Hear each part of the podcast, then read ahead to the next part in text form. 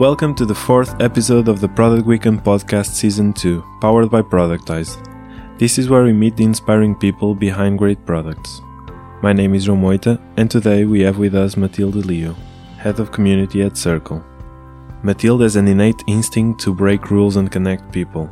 She has combined her passion for technology and people to build a successful career around community building and product. Besides being a head of community, Matilde is also a product person, an entrepreneur, and a martial arts enthusiast. In this conversation, we talked about her path towards product and tech, about the creation of Jam, a community for product people, about online communities in general, and about her role at Circle. By the end of the episode, you have books, travel, and podcast recommendations from her. I hope you enjoyed this conversation as much as I did. Thinking all the way back to your childhood, what was the first community that you felt part of? Oh, that's a great question.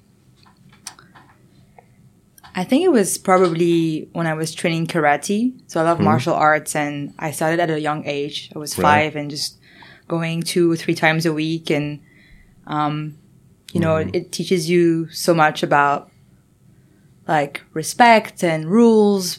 And I yeah. had an issue with rules, I guess. but, um, yeah, it was really great to just be able to develop relationships, friendships with uh, kids of different different mm. ages. So, and to this day, I think Thai boxing, which I train a lot. Um, Muay Thai? Muay Thai, exactly. Mm-hmm. Sometimes I say Thai boxing for people who don't know what Muay Thai is. What is this yeah. thing? Um, it is also the way that I feel a sense of community here in Lisbon. Um, cool. I train still, so. Yeah, yeah. amazing. And as a, a kid, you were saying that you had some, some troubles with rules. How did you see yourself as a kid? Uh, I think when you're a kid, you don't necessarily think about yourself that much, which is a good thing.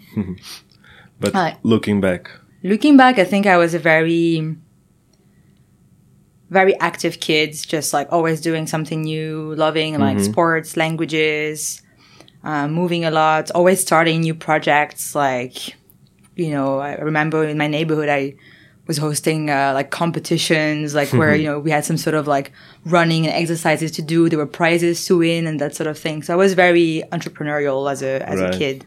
Mm, that's tendency to break rules, it's also a common trait among entrepreneurs. Right? Yeah, I mean, you have no idea. Like, for example, I think age six, I escaped out of school. Like, there was a hmm. little like gate, and I actually just was like, let me go and explore. it's, it's, a small village in the French Alps. It's not like a crazy city, but still, I just like yeah. left school and just, you know, walked around before coming back to school. Like, nothing happened. So, cool. And what were your ambitions as a kid? Maybe more as a teenager. Did you already have? What were your thoughts about your future career life? Mm. yeah. So, as a teenager, I started really becoming interested in tech. Actually, as a kid, when I was 11 mm. or 12, I fell into like computers, like many of us, like starting coding a bit, teaching my, myself HTML, CSS, creating blogs and Mm-hmm. So I think even if then I ended up studying something different, like social science, economics, I always had this passion for tech and computers and the internet, you know, like just like using right. the family PC to to build websites, to mm-hmm. participate in to online explore. forums, right? It's just like cool. going full circle. um, so I think I just always had this feeling that I would do. Actually, no, I didn't have a feeling I would do something in tech, but I was so passionate about building things mm-hmm. and building products and Cool. Yeah. That product mindset was already there. Mm. Yeah. Thinking back, it's funny, right? But uh, yeah. at the time, I was just like, no I, was, I, would spend hours just uh, coding and doing right. my weird little things. My, my parents had no idea. They were like, what are you doing on the computer? Like, you know, the old PC, like, like breaking hours. rules. I'm breaking loads of bad code, like, loads of like tables, like to, to align content at the time. There was no like CSS or whatever. Actually, yeah. way, way back. I'm getting old. Mm. And um, you were saying that you then studied something completely different. So you did a bachelor in liberal studies, right? Mm-hmm. What was the motivation behind that choice?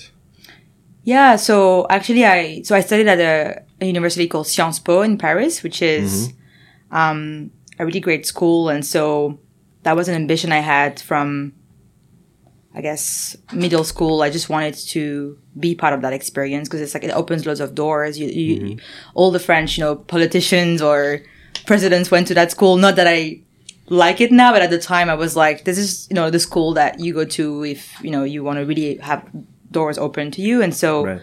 I prepared because it's like a pretty hard exam to get in. And so I started preparing for that exam and, um, yeah, so I just wanted, I, I was a very curious kid and, and I still am a very curious person. So I didn't want to close door for myself. So I was like, you know, into philosophy, like economics, um, science. I mean, you don't do mu- a lot of science, but you do some, some economics and so on. So I just wanted to be, to have a bit of a well-rounded education. And so that was the right choice for me uh, at the time. Cool. And you, I, I think when you were there, you did a small internship as a journalist, right? If your LinkedIn is not lying. Yeah, that was What was before that actually. like? I was 15 Oh, years old. before. That was my first work experience. Uh, it was uh, when you were in college in France, not college, but like more Mm-hmm. uh, before high school. You do what was I in high school? Oh my god, I'm getting old. um, you do like an internship uh, for during the summer, Okay, and you kind of create a report. And I was lucky enough to basically I just kind of harassed my local newspaper, Le Dauphiné Libéré. Like it's actually a pretty well newspaper in, in the French Alps and the whole region over there. And yeah, they, they said yes. And I was finding myself at 15 going like on the ground, interviewing people, like going to like hospitals because about this, this big project in this hospital and just like writing about it. And I was just 15 or turning 16. And so, yeah, I forgot about this experience until today. So that was like uh, already the passion that you had to like talk to people, also write. Was something that was Mm-hmm. present back then. Yeah, I think just more. I think I was very curious about the world around me and just discovering what was happening, and um, yeah, and talking to people was always, I guess, something that I was doing naturally. Mm-hmm. Um, mm-hmm. Yeah. And then after after the, your studies at Science Science Po, Science Po, yeah. Sciences Po, mm. Then I went to London. right? And you were studying more entrepreneurship and also start having some entrepreneurial experiences. How so n- not necessarily because Sciences Po mm-hmm. at the time actually I was a bit resenting like oh we're learning very theoretical stuff I want to do more entrepreneurial stuff but in hindsight I think that was perfect to do that later on because the studies that I did helped me have really good general knowledge that right. you, it's difficult to get later in life. I did, however, got involved with um, a social entrepreneurship association. So at the time, I was really into like the new movement of social entrepreneurship and you know like entrepreneurs doing like investing in enterprises and tech for good. And so I did have a class at Sciences Po about that, and then did a few internships in that field. So at the time, I think age 18 or 19, I I really thought I would be more in this field of, of, of social enterprises, social entrepreneurship, social impact, um, and then then got into tech eventually. But And you you started CoHoop.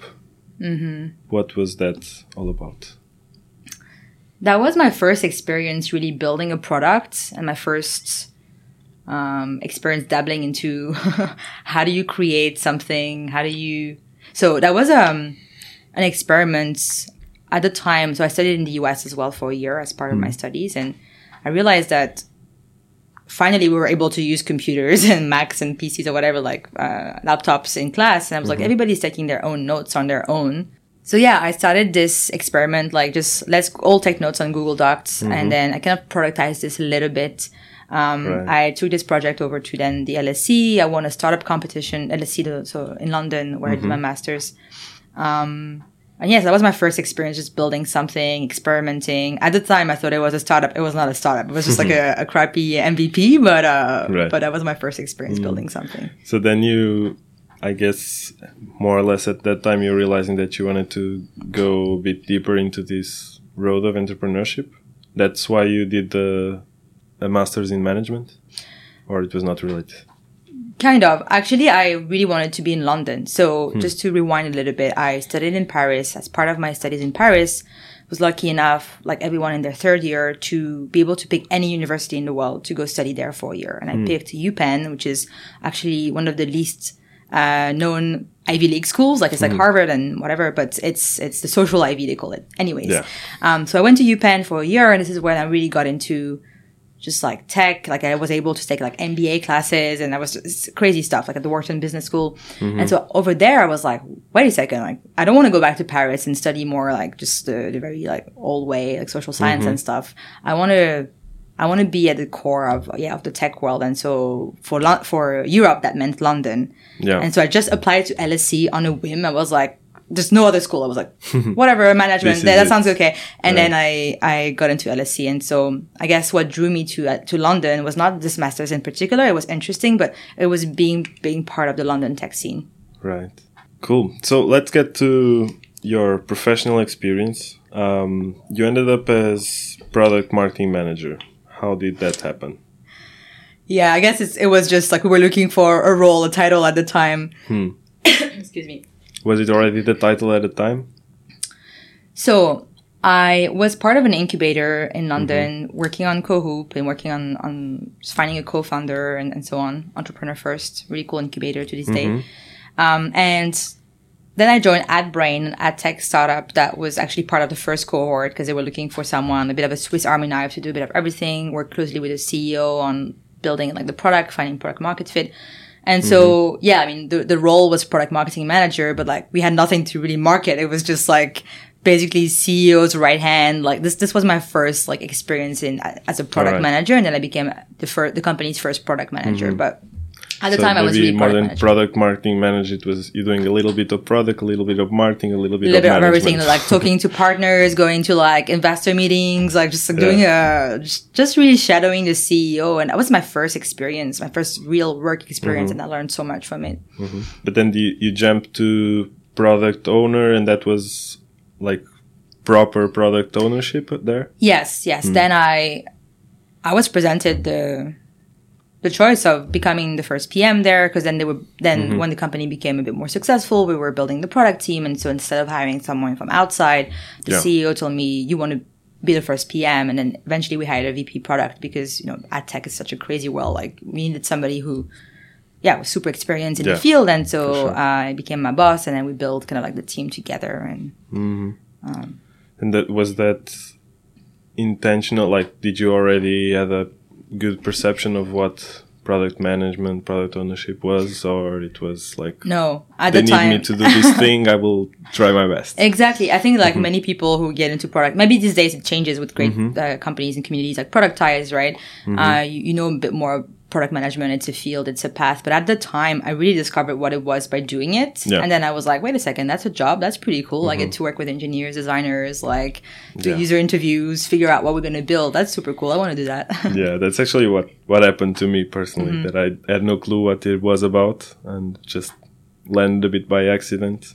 Mm-hmm. And yeah, I mean, guess today they're like the associate product manager path. They're more a bit more intentional, but most people that I've talked to end up as product managers a bit by accident. that's right. So, do you have any advice for someone that today wants to break into product? I think my my best or my top advice would be to to try and build something yourself. Um, just pick an area you're interested in, like a problem you want to solve, and just try to build something yourself because that's going to teach you a lot about like the process, like the the, the discovery process. Like what is it that you want to actually create? How do you go about it? It's like what tools do you pick? And there's so many tools also out there. Like you don't necessarily need to know how to code to create like an MVP, a minimal viable product, or something like that. Um, and then I think just like finding finding the right role is important, but at the same time, I think if I think back at my own experience, I feel like whenever you are presented with a decision, it might become a bit meta here. I'm sorry, but this is hmm. what comes to mind. Yeah. When you're presented with a decision early on in your career, you think that whatever you decide is going to This is be going like to be- irreversible. like, oh my god, like if I go into this path, that's it. But mm-hmm. actually, you're That's not at a crossroads. It's like the, the world, like your career is more like a village where there's all the mm-hmm. paths interconnect and you can go one path and then, okay, like I tried marketing for a bit. That taught me a lot of things. Great. Now maybe I will Yeah. try this product thing. And so don't overthink your career decisions and, and don't think like whatever you pick today is going to like have a, it, it will have an impact, but not as much of a, of a, of an impact as you think. You can always change, tweak. So experiment with your career. That would be my advice. Yeah, yeah. There's actually a super visual thing that I think represents that very well. You know, wait, but why? Mm-hmm. Yeah, I love it. that one that is exactly that is like a lot of um, a maze of career choices and you think, okay, I have made this choice and I have no way of going back to the other. Mm-hmm. But actually that point opens up the whole new, Exactly. new I loved I, I love his blog. Actually, I don't rem- Mm-hmm. remember. I don't think I've read this particular article, but I love like everything he writes and like helps you think about life in s- so many different ways. yeah, yeah. Um, yeah, then after that experience in that company, you had a short but super intensive experience at Deliveroo, right? It was a very Mm-hmm. hyper growth, hyper growth stage. Yeah. Uh, how was that? Your what was your role there, and what was how was that experience? yeah. For So after a couple of years, or two and a half years, I think, at AdBrain, I just was ready for a change. And Deliveroo at the time was just not just starting. I think it was po- post Series B, like growing like crazy. And so my role was um, product manager, focused on international expansion. So like my team was focused on localizing the app, payments, language, and everything for international markets. So at the time we launched, I think in six months we launched in just so many different markets, like? Right. everywhere in Europe, some places in Asia. Um, it was great. It was like crazy. Like at the time, like we had just they had just changed offices, but already after a couple of months, the office was too small. Like the in, C- in London. in London, yeah, yeah, in the center of London. Like, um, I have so many stories, but like the CEO Will Shu, this amazing guy, like super approachable. Like, he would order every Friday to really dog food. You know, like, that's the best way to say for Deliveroo, like to really test the product. He would order. Uh, He would actually order like an, uh, many orders, like after the rush of the lunch uh, time, uh, food for the entire company, and then and, and then give like credit to people to also buy their own stuff. And so I had never seen like just imagine like a hundred i think a hundred people or so or more like 20 something year old like eating indian food and sushi and like having beers and it's like cra- crazy but super Yeah. fun environment Cool. Um, so testing the the product yourselves. yeah testing the product yourself um and also like i think i never really talked about this experience uh, before but i think thinking about how different cultures different markets use a product differently how they have different expectations. Before that experience i had no idea that in the netherlands they don't use credit they don't use credit cards to pay online. They use this thing called iDEAL it's like bank transfers. Uh, just like it, it helped it helped me i think in hindsight reconsider like the norms like that you know we Yeah. here we like use Yeah, a lot of times you just assume that the rest of the world works exactly same like way, you but no. do, but it's very different. Yeah, so you were doing research with these different markets. A little bit. So mm-hmm. I would work really closely with the teams on the ground because the, the main office in London would hire like a general manager in each of those countries with a mm-hmm. small team, operational team. Then I was really the link between the main office, the head office, and the the market. So like I would do not as much research as I would I would have wanted to because it was such a short time frame. Um, but I would go in, uh, spend a couple of weeks or so with the team. Um, Cool. you know, just be like, tell me everything. How do people pay here? What matters? Like, how do the drivers operate? Like, let's see what we need to to localize to first. adapt, Yeah. Right. hmm Cool. And what were some mistakes that you made in your early days in product management? I think there are many, but let me try and think because it was a while back. I think maybe over engineering. The first mistake, I think it's pr- probably a common one in every job at the beginning, you know, of your career is like thinking you have to really be over prepared, like over like this is the plan, this is the research behind the plan, like, um, and that kind of delay action and learning sometimes. So I think, Right. you know, yeah, over engineering, doing like trying to think that I have to do more research, more, more, more, more, versus like doing shorter experiments, um, involving my team. Like I, I felt like I had to be the expert and have all the answers. Whereas, it, you know, I think as a PM, you first and foremost have to be this um, Link that this link, yeah, and this connector between different parts of the business. Um, and it's okay not to have all the answers as well. Like it's okay in a meeting if somebody asks, you know, hey, like how should we go about doing this? You say, well, I don't know, but let me figure that out. Let me just come back to you in a couple of days. Or let's let's have an experiment with the team and, and see what comes out of it. Right. There were probably other mistakes, but like let me know. I can I can develop more. I can find more because Yeah, uh, yeah. yeah, I was like, no, that, let, that's cool. Let, let's jump to the part of the conversation that I'm personally most interested in, Mm-hmm. which is the creation of Jam. Mm-hmm. For the ones that never heard of it, what was Jam all about? Yeah, Jam was a, a community for people interested in, in how great products are built. Uh, similar to Productize. I mean, it's funny because I think we started at the same time without knowing about each other at first. Um, It was based in London, so it started as a conference. It was a side project. Like, let's hear how the products that we all love, how they build behind the scenes. Let's get like people from Netflix, from Deliveroo, from Strava at the time, from like all the products that we love, uh, Spotify, and let's let's hear how PMs, designers, engineers, how they all work together to to solve uh, problems, and and and then this this small conference turned into an annual conference, and it kind of made babies, and it was a retreat also for heads of product, and and it became basically a business that had never. I had never expected. I had never planned to create a business. So it, it went from side project to business. It was a community and a series of And events. how did you get to start it in the first place? You had a co-founder, right? Yeah, Seb. Yeah, so we him? were. So he was head of design at AdBrain. I was PM there, and I don't know. It was like one day after work, we were just like working on this big project, this big redesign of our analytics dashboard, and I think I remember saying like, how amazing would it be to see like how TransferWise does it? Like you know, at the time it was TransferWise was not Wise; it was, it was starting in London as well, and um, yeah, I think we were just like chatting and a little bit like, you know, I think Jam really originated from asking myself a bit too much at the time, like, am I doing the right thing here? Like, oh my god, like, is this the right thing? Because you know, you're always like earlier on in your career, so like obsessed with like sure. doing things right. Um, and so yeah, so I, I talked to Seb about it. Seb was an amazing designer, like the best designer that I, I mean, that I knew, but he's still to this day like super talented guy. And so we put together a website, like a landing page, and and um, I started like connecting with the whole world on LinkedIn to find some speakers to kickstart this whole thing. And then it was on. Like it, it just took us a couple of months to organize a conference, and, and then of course it became a bigger and bigger thing up to the point it became a business. But at the time, it was just like scratching our own itch. Like let's Yeah. let's see how other people do do that thing that we're doing now that we have so issues with. your- your real need to to understand and learn more. that Yeah. drive you. Hundred percent. Yeah. I mean, can relate hundred percent. I'm sure you can.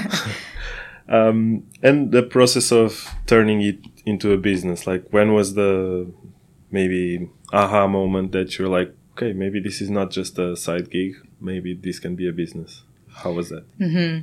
I think the realization came when I realized that the revenue I was making from the conference a couple of years after starting, maybe three years, I think 2017, was matching my salary, my full time salary as a PM. And I was like, why am I mm-hmm. working full time if I can make the same amount? So, you know, not huge, but still like for, cause we had, we were working a lot and it was just the two of us. So that was mm-hmm. also why we were able to, to financially to like sustain Just this. to get a perspective, like those first events, what were the, the size of the events? Yeah, so we went from a couple of a couple of hundred to five hundred to six hundred people.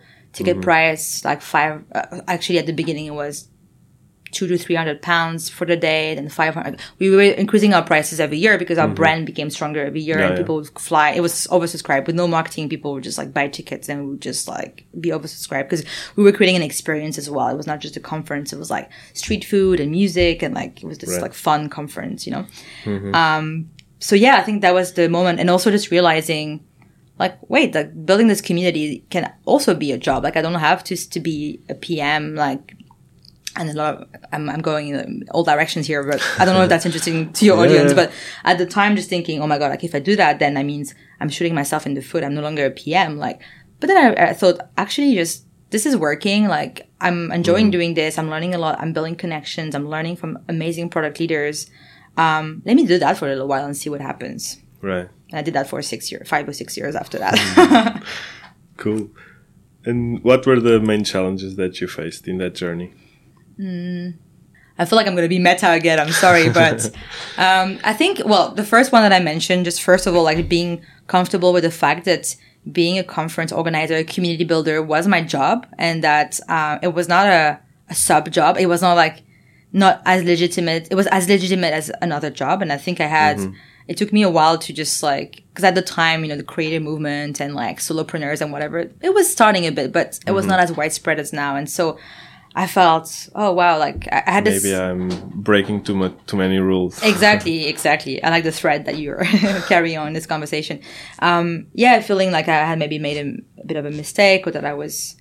Um, so that was just the first challenge, and then I think I don't know, like in terms of how the conference and the community grew, it, it was pretty organic, and I you know, like build a team of volunteers and just, um, I think maybe finding great stories every year, like after like the third or fourth time, is kind of like, I, we didn't want to have the professional speakers that you hear on all the professional speaking tracks. So it was really just like a, a work of like having an, an, application, but also going and digging and finding the people who never think about doing talks otherwise to really tell you the candid stories of like that you won't hear otherwise online. Mm-hmm. So that was a challenge, but something that was really exciting. How did you start getting to the big names? Like, how were you able to get people from like the biggest companies? Yeah, I think definitely using LinkedIn a lot. I think to this day, people like see I'm connected with the whole like world of product management. They're like, oh, how do you know this person, that person? Like, I just, I'm just connected with them on LinkedIn. I'm sorry. Um, I think you just, as long, as long as you get first good, good speakers or good names, then you can use those names in your later conversation. So, yeah. hey, Gibson Biddle from Netflix spoke last year. Or hey, like this person from Strava, like, mm-hmm. uh, or, yeah you know, Monzo at the time was just starting in the UK, like a big challenger bank. Like the head of design just unveiled how they, they designed their app from the ground up. Mm-hmm. Uh, would you like to tell a story as well? And and yeah, so uh, people were like a bit of fear of missing out that oh these big people were are talking there. A if I'm bit. not going, I'm missing. Yeah, and I think also like selling the experience, like it's gonna be fun. Like yeah. Um, you know, we, it's gonna be a weekend that you yeah. enjoy right? Yeah, yeah. I think I'm, I'm sure you do the same, the same sort of stuff to this day. Uh, I would want to learn from you as well. What's what's different? What's similar? Cool, cool. Um, and what opportunities did did that open for you? So connecting with these many people from like either big companies or startups that then became big.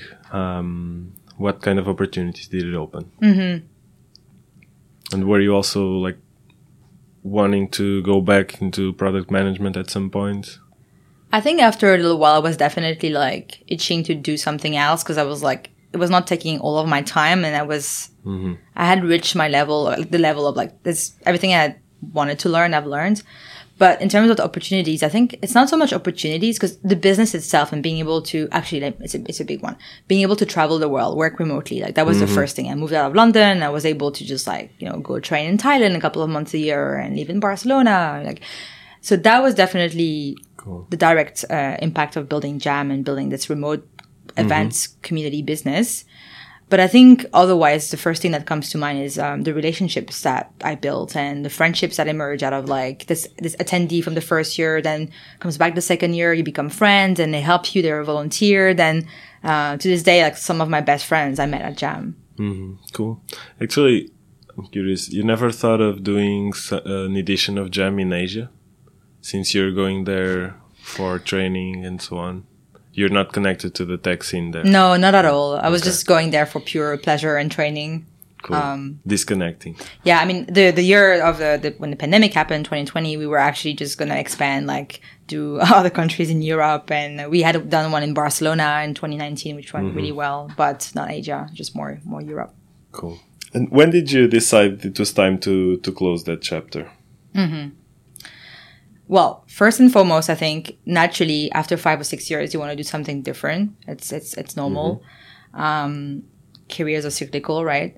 I think also just realizing that I was missing kind of being part of a of a buzzing startup, like working on a product that impacts you know so many people, and um, so yeah, I think you know I was just yeah, it was re- I was ready for something else. So yeah. it, it, was almost like a natural decision point for me where it was like, well, also COVID had was just happening. Yeah. I was really enjoying creating real life experiences. That was like the main main angle of Jam. Although we did a mini mini pivots to an online membership, mm-hmm. um, I I just didn't see myself like doing it for another five years. So I was like, yeah. you know what, time for a time change. to move, mm-hmm. right? And do you still consider doing a comeback with a Jam event?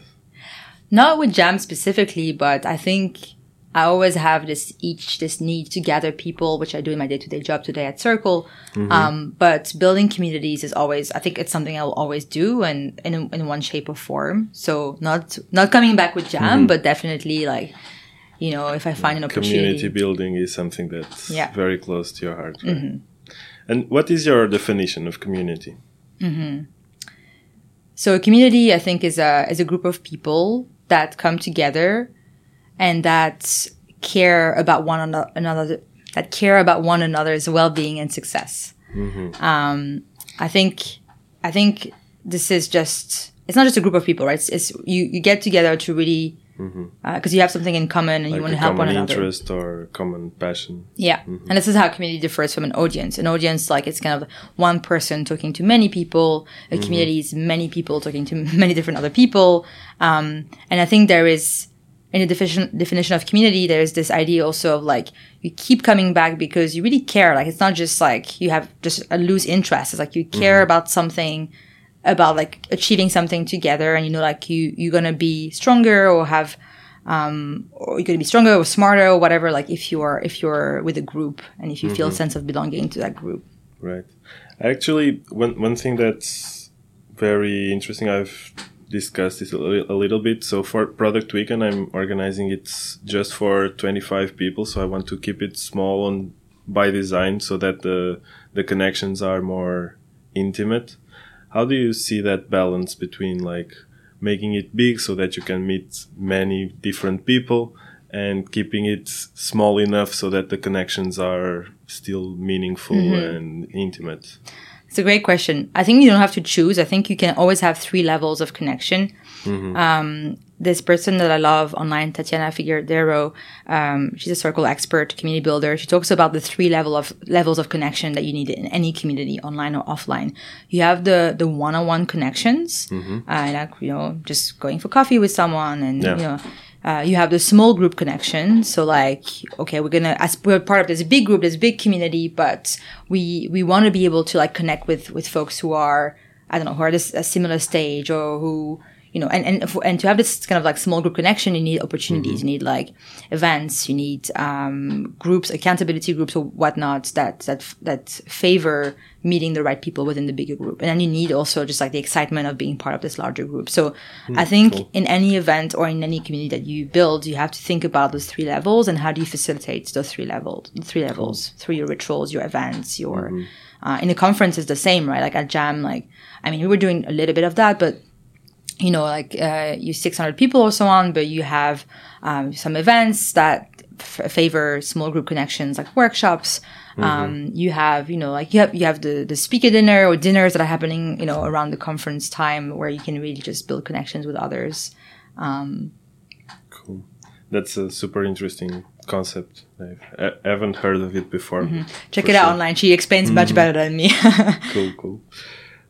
Can you? You're already getting a little bit into that. Can you speak a little about the history of online communities? So, from your experience, that I, you're saying that you're already getting into f- online forums while you were you were a kid, but also from what I'm guessing that you've learned and researched with your work, mm-hmm. Jam and Circle now. yeah, I think. Well, How has it evolved over the years? good question. Online communities, I think, have always been there. Um, since the beginning of the internet, we've, well, that was the main reason why, you know, the internet's kind of like started. It's like, how do we connect? You know, how do we message each other, like information and so on. Um, I think in, in the past, like, so yeah, communities have always existed. It's a matter of like the shape and form that they've taken over the years. And, you know, we went from a world where kind of like forums were like the main kind of thing. And there's still forums out there like Reddit and so on. But at the time, like, you know, niche forums like were a big thing. Um, to, you know, I guess entrepreneurs, creators building their own private, I don't know, first like public communities, like, you know, folks like Indie Hackers. I mean, in whatever space that you look at, you have those folks who have started building, um, more like communities out there in the open, communities to support, uh, a niche, an interest or a product.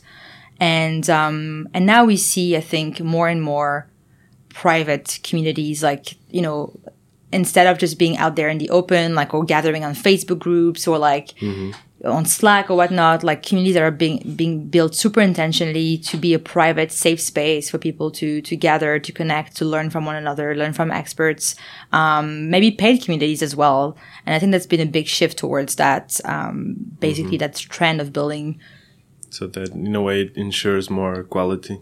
more quality and more, yeah, just like psychological safety as well, more maybe engagement because if you know that you've paid to be a part of this, there's like the really good rules of engagement, rituals, content, moments for connections, like you are likely to just spend more time in there and make the most of it versus if you mm-hmm. just like join because it's another like Slack group and, and then you're just going to like post a job or listing or an opportunity every now and then and that's Right. it, you know, like in a very self-serving way. Mm-hmm. So the investment part, like how much you put into it, it's also correlated with how much you get out of it. Yeah. And if I can just add, I think, and also it's because of what I've seen because of my, my role these days, but there's so many like course communities, like, um, creators, online educators, teachers, instructors who, instead of wanting to teach the old way, like one to many, I'm going to create like an online course that it's like a bunch of video lessons. Actually, let me just gather my community. Let me gather like my most committed learners in one group and let's see what happens. Like, let's see if we can, instead of having this like one to many approach, like really just like constructive discussions. Like, let's, let's organize an event to really discuss a topic. Let's have, let's continue the discussions after the lesson in mm-hmm. a, in a private space, in a, in a circle community or whatnot. And, that is super exciting because like you see there's those bubbles, those those little groups of like learning and knowledge sharing that are happening that where people feel like they're learning, but they also they, they belong to a group that Right. we didn't really see in the past, or maybe a little bit like in the mm-hmm. old days of forums and so on. But like we're going back, it's again going back full circle to like the Yeah. beginning of the internet. I feel like, or mm-hmm. you know the the early days because I wasn't there at the beginning of the internet. I'm not that. Yeah. Going back full circle, talking about circle. circle. That's very meta. What is what is circle all about? Yeah, so Circle is the all-in-one community platform for creators. So if you imagine what was a forum in the early days, it's basically a, a, better platform to host all your discussions, all of your events, all of your content. So if you're a creator or even a brand, uh, and you want to, you don't, you're tired of having different tools, like a tool for your discussions, tool for your Yeah. events, your Slack channel where uh, you can have all of those things in one place and really just like serve your members better. Um, and the company started just a couple of years ago. I was one of the first hires. Uh, now we are a hundred people. We're serv- serving like thousands and thousands of creators and, and, you know, millions of members down the line. Um, and it's, yeah, it's a super exciting company and space because it, it helps also creators monetize their community. So just really make money, live off their, their passion of, of bringing people together. Cool. What is so inspiring about the the vision of Circle for you?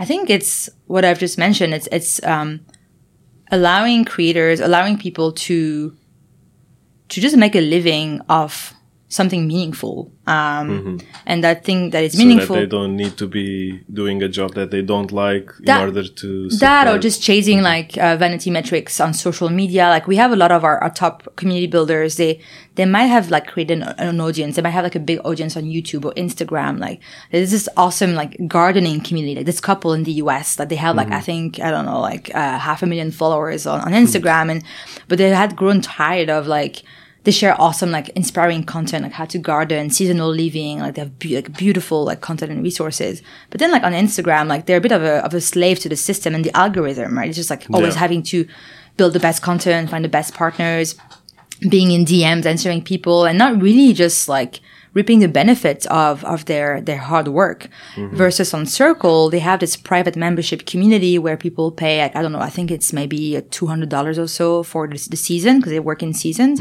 Um, and then they have amazing like premium content perks. They have office hours where like megan the founder joins from her garden and shows you how to plant like carrots or whatever. Like it's so cool. And and it's and like taking the the ass like you don't need to worry about this making it look cool and so on you just need to create good content for the people that Yeah, love your content. and it creates can an- on that and it creates an entire yeah it, it creates uh, real opportunities for people who are good at what they do great at what they do um, but who are just who are lacking the tools before to really reap the benefits of, of their hard work of, of educating bringing people together creating communities um, and i think the other part of why i'm so excited about circle is on the other side i talked about the creator the people building communities but the person who is part of a community. Like i was part of so many circle communities a couple of circle communities before joining the company because i was like i mean this is so cool. Like suddenly you're not alone just like scrolling social media. You're with like like-minded people online.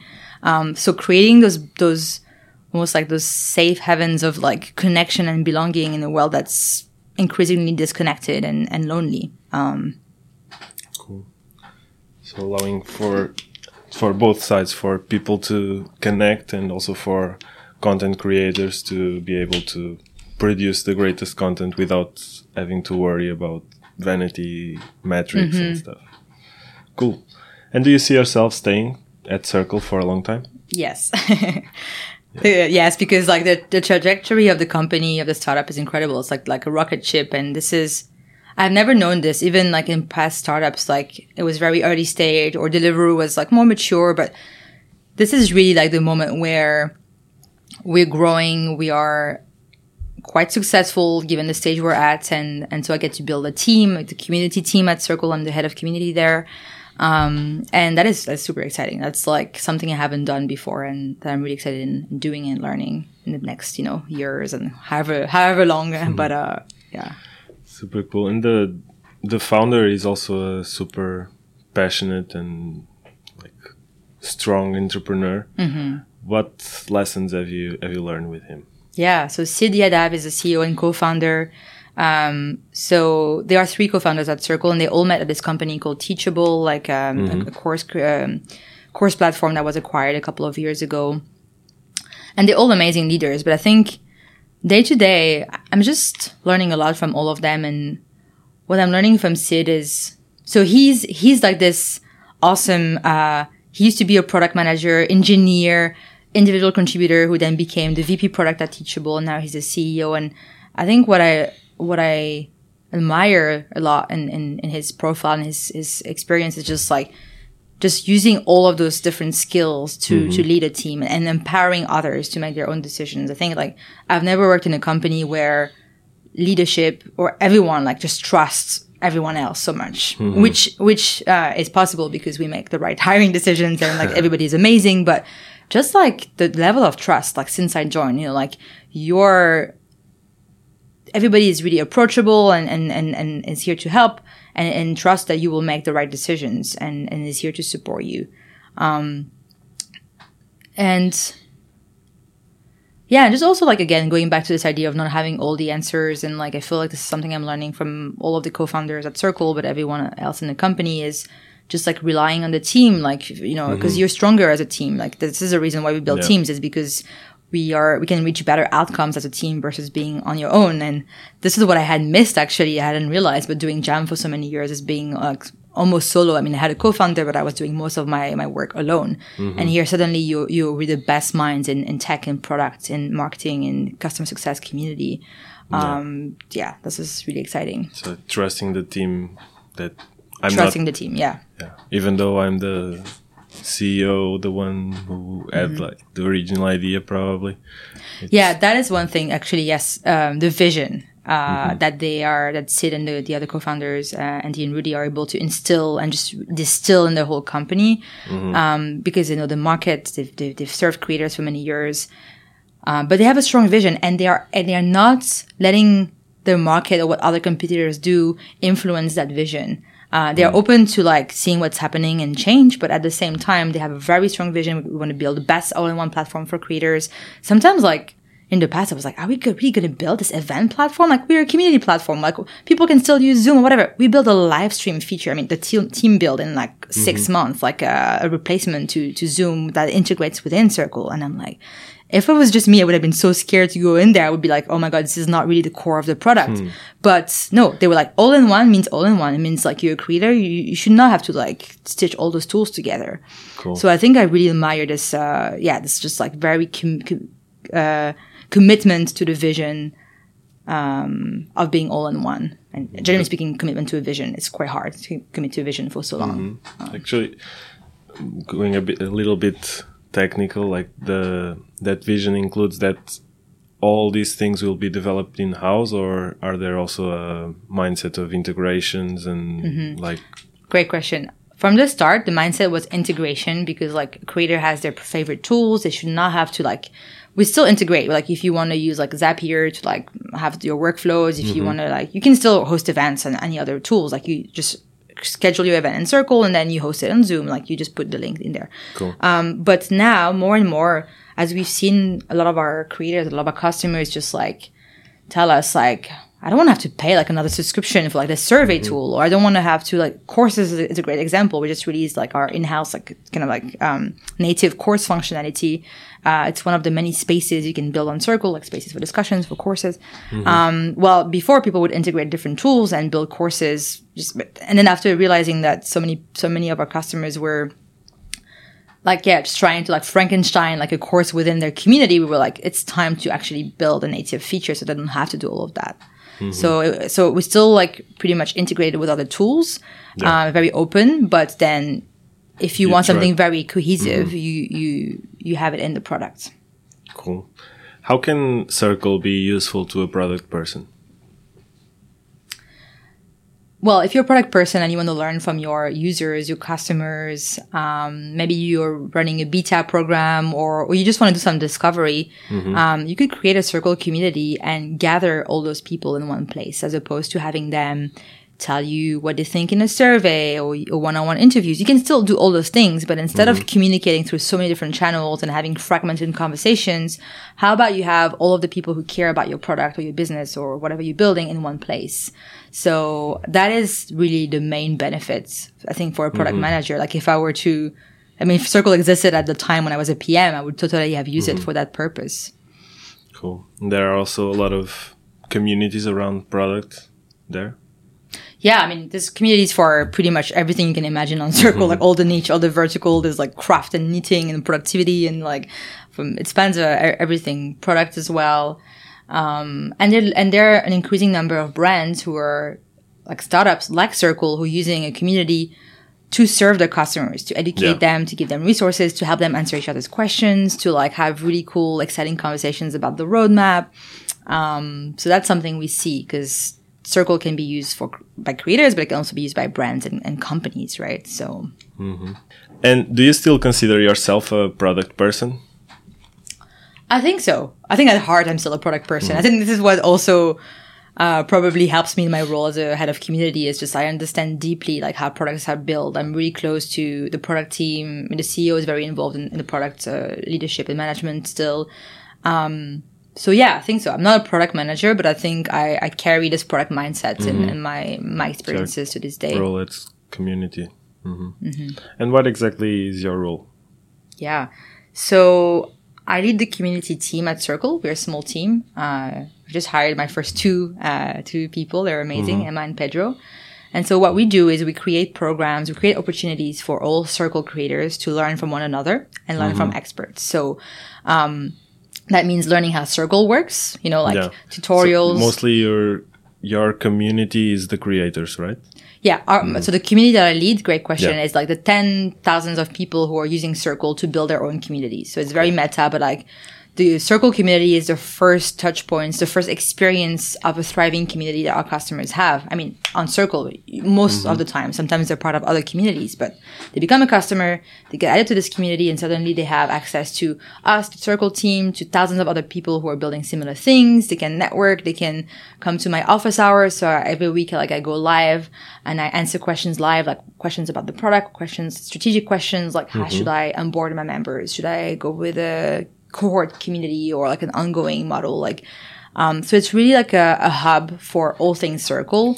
Also to set the example of a good community. Exactly. So like building best practices around community engagement, uh, building the resources that people need to, to create great communities. But I think beyond that, it's really just like, because we don't have all the answers, but our community, our customers, there's so many of them and they're doing so many cool things. They have together like different pieces, pieces of the puzzle. So it's I guess a connecting big- all those folks. Mhm. I, I guess even though you're not product manager, you're still doing a lot of discovery work there, right? You're like using this community to learn what are the things that we need, right? Oh yes, every day. So our engineers, our CEO, everyone in the company uh, is always paying attention to what's ha- what's happening in the community.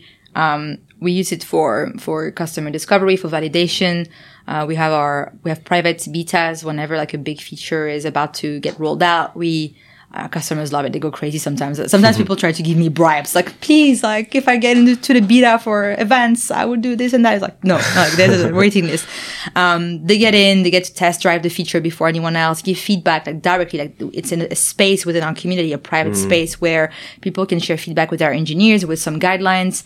Um, and so they feel so much more part of, of the, of the cool. journey of Circle because they are they're really just helping shape the products through those betas and and those those programs. Mm-hmm.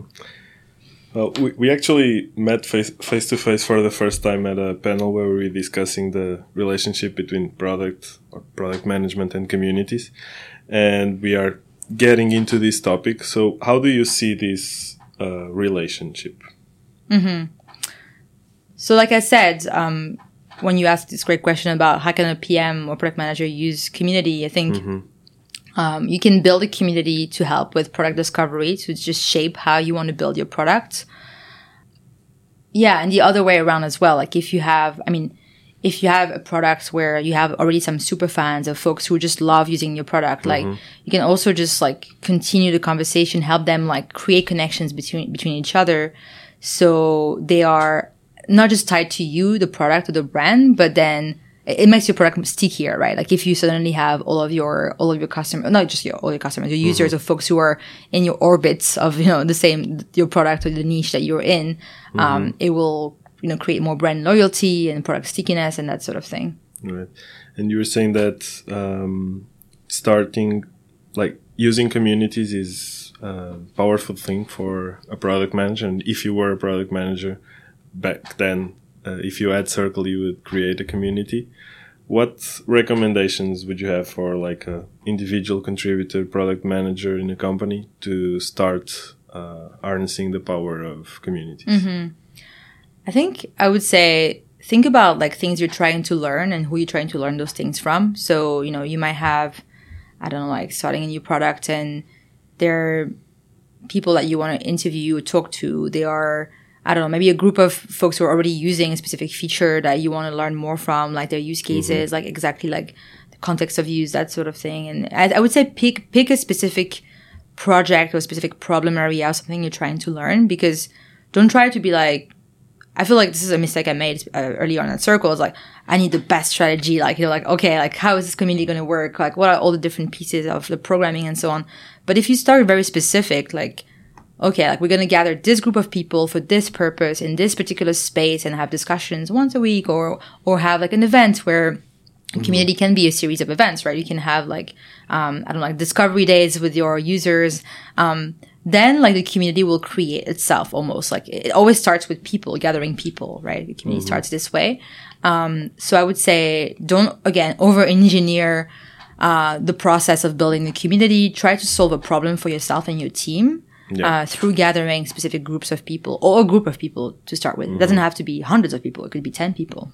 Yeah. Yeah. And I guess also the community then starts acting a bit as a living being that evolves yes. by itself, right? For sure. Yeah. Yeah. I should have uh, said that in my definition. The community is like a living organism. Yeah. That's a good one. And how do you see communities uh, valuable to other areas of an organization? So, like for sales enablement or for marketing, how can it fuel mm-hmm. uh, the company in those areas? Oh yeah, well, I think the best communities out there definitely put community at the center of all the different functions. It's not just like for product; it's for marketing, customer success, and so on. Mm-hmm. Um, so, you know, at Circle, like some of the best success stories, the case studies that we have, they come from folks who've shared in the community. Like they've shared authentic stories of how they started the community, how they found their first founding members, how they, like the path they took. And so having this space for authentic storytelling connections, uh, like but bottoms up will give so much like more authentic and genuine content to marketing and, and anyone who's creating content than if they were planning this a bit in, in a bit more of a top down top down way. Mm-hmm. Um, then for sales, like our sales team uses our community every day, like to demo it, but also to just like uh, spot uh, the nuances of use cases that people they talk to might have. Um, mm-hmm. You know, they they're able to see. Oh, I see. So like. Um, nonprofits or like they use you know communities this way here are examples so that they the the hub, the central point for discovery for the sales team uh, is also the circle community.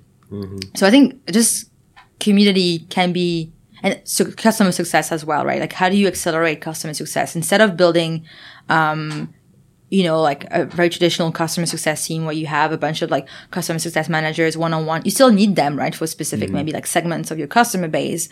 How can you leverage uh, your customers helping each other and how can you leverage this hub that's public that I mean all of your customers have access to um, to accelerate success for, for for for big groups of customers.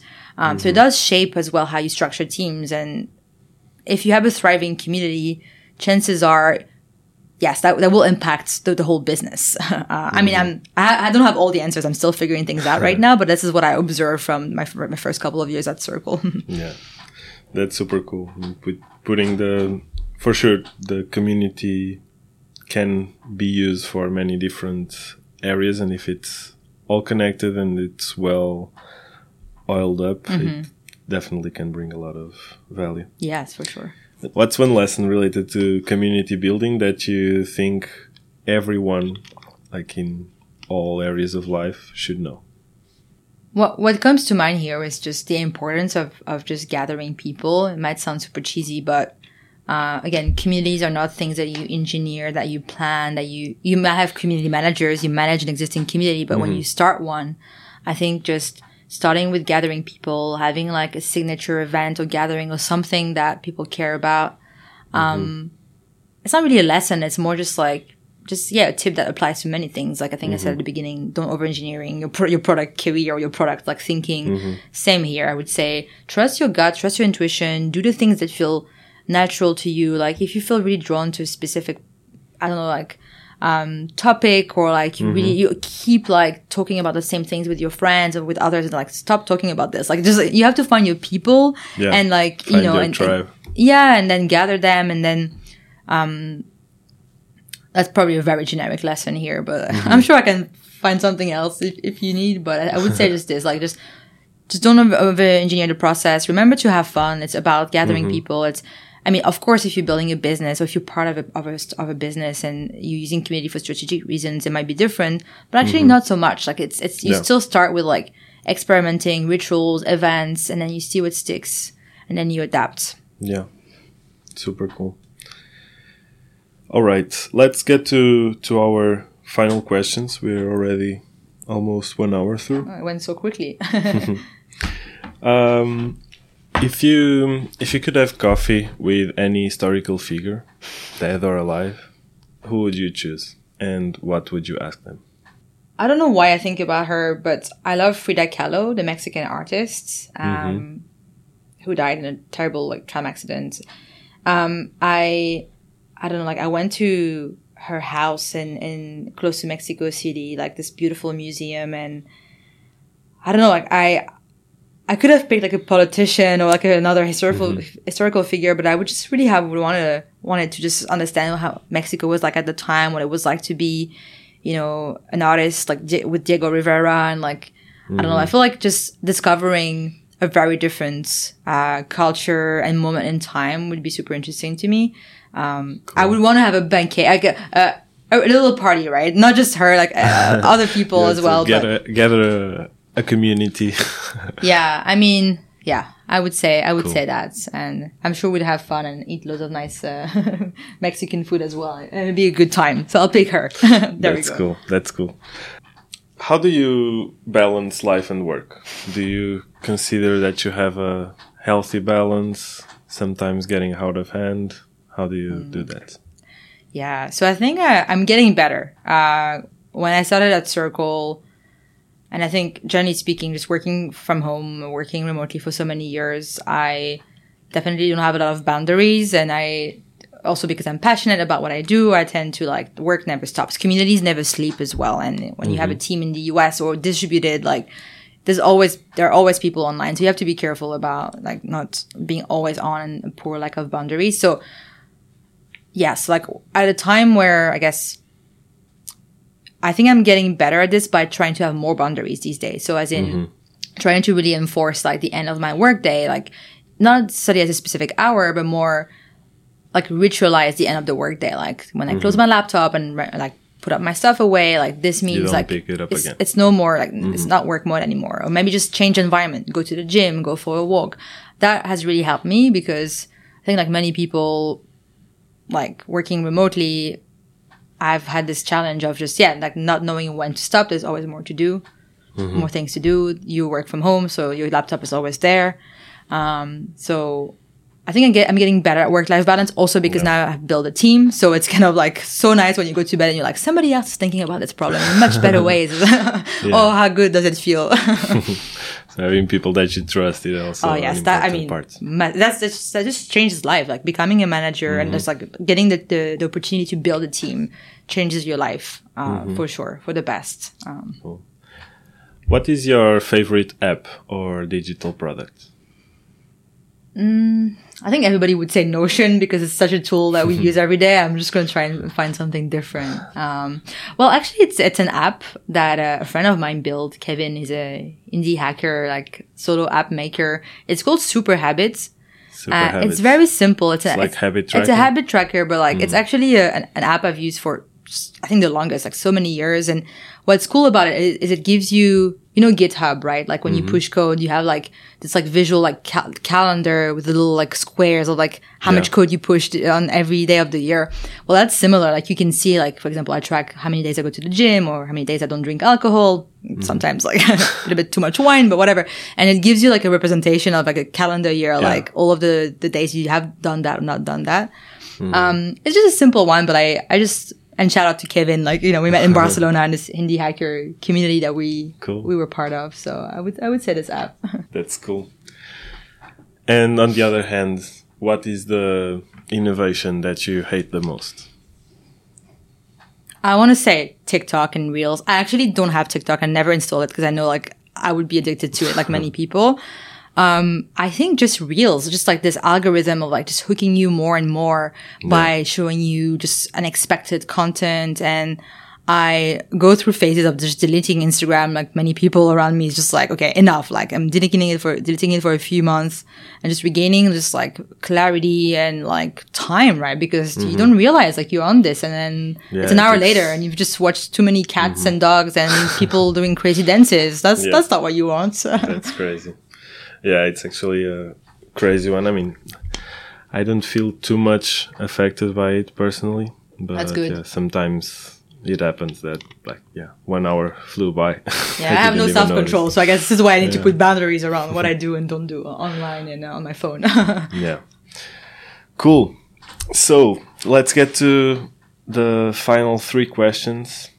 What are your three favorite books? Fiction and nonfiction. Actually, I read Yeah. mostly nonfiction. So what am I saying? um, I would say okay. Let me just try and, and give you books that can help uh, people in their careers or whatever. Um, I read this uh, great book when I was at a moment in my life where I was wondering whether to continue Jam or not and what to do with my career. It's called The Pivot Method by Jenny Blake. Uh, she used to be um, HR career person at Google.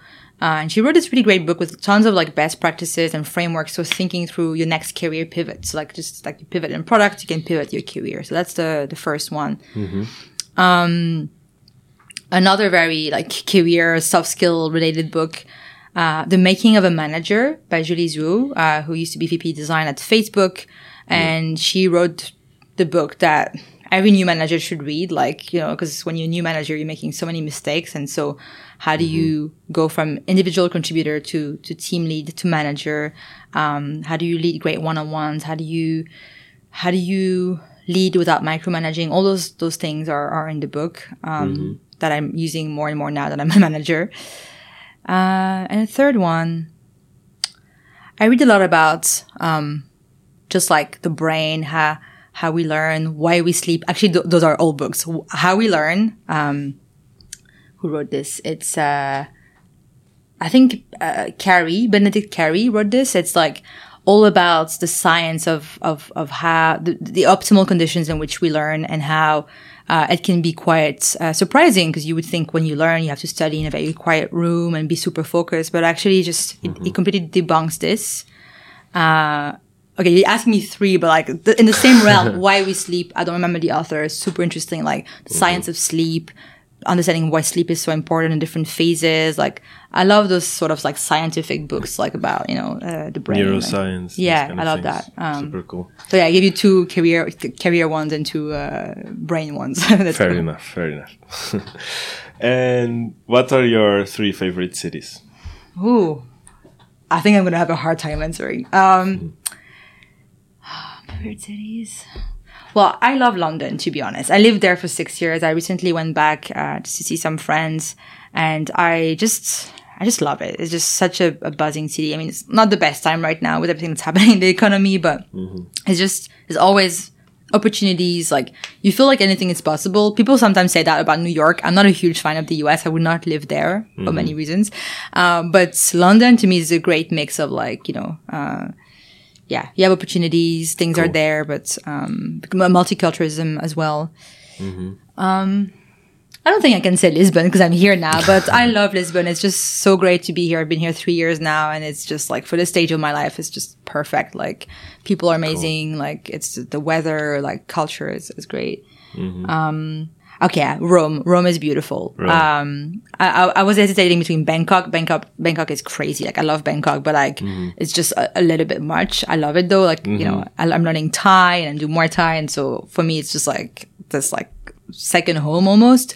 But uh, it's not everyone's taste. But like Rome is just yeah, just such such a beautiful place to be, and uh, Cool, I have good memories there. And finally, do you listen to podcasts? A little bit, not too much actually. Do you have three favorite ones? I'm gonna struggle to find three. I do listen like from time to time, like things that I find like I just like listen to this actually it's a French podcast. It's not gonna be relevant, but uh, about the uh, Radio Nova. It's like this famous um, uh, radio in France, and all about the history of grime. It's like the this genre of music.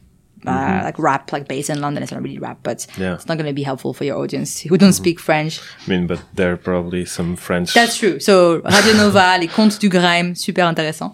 Um, I like talks. I mean, it's not really a podcast. It's more like the talks at Google. You know, like this is how I find out most of my books, like like things I read about you know neuroscience, business, and so on. I really love them.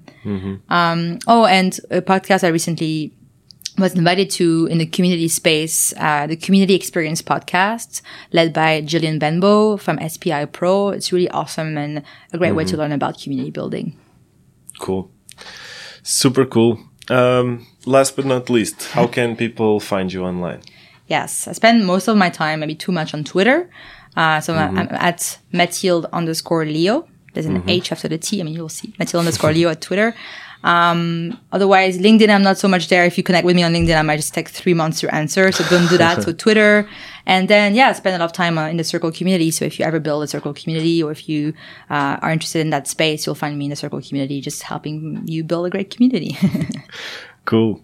Mathilde, thank you so much for your time. It was amazing having this chat. Thank you. It was awesome. Thanks for inviting me. I had a good time.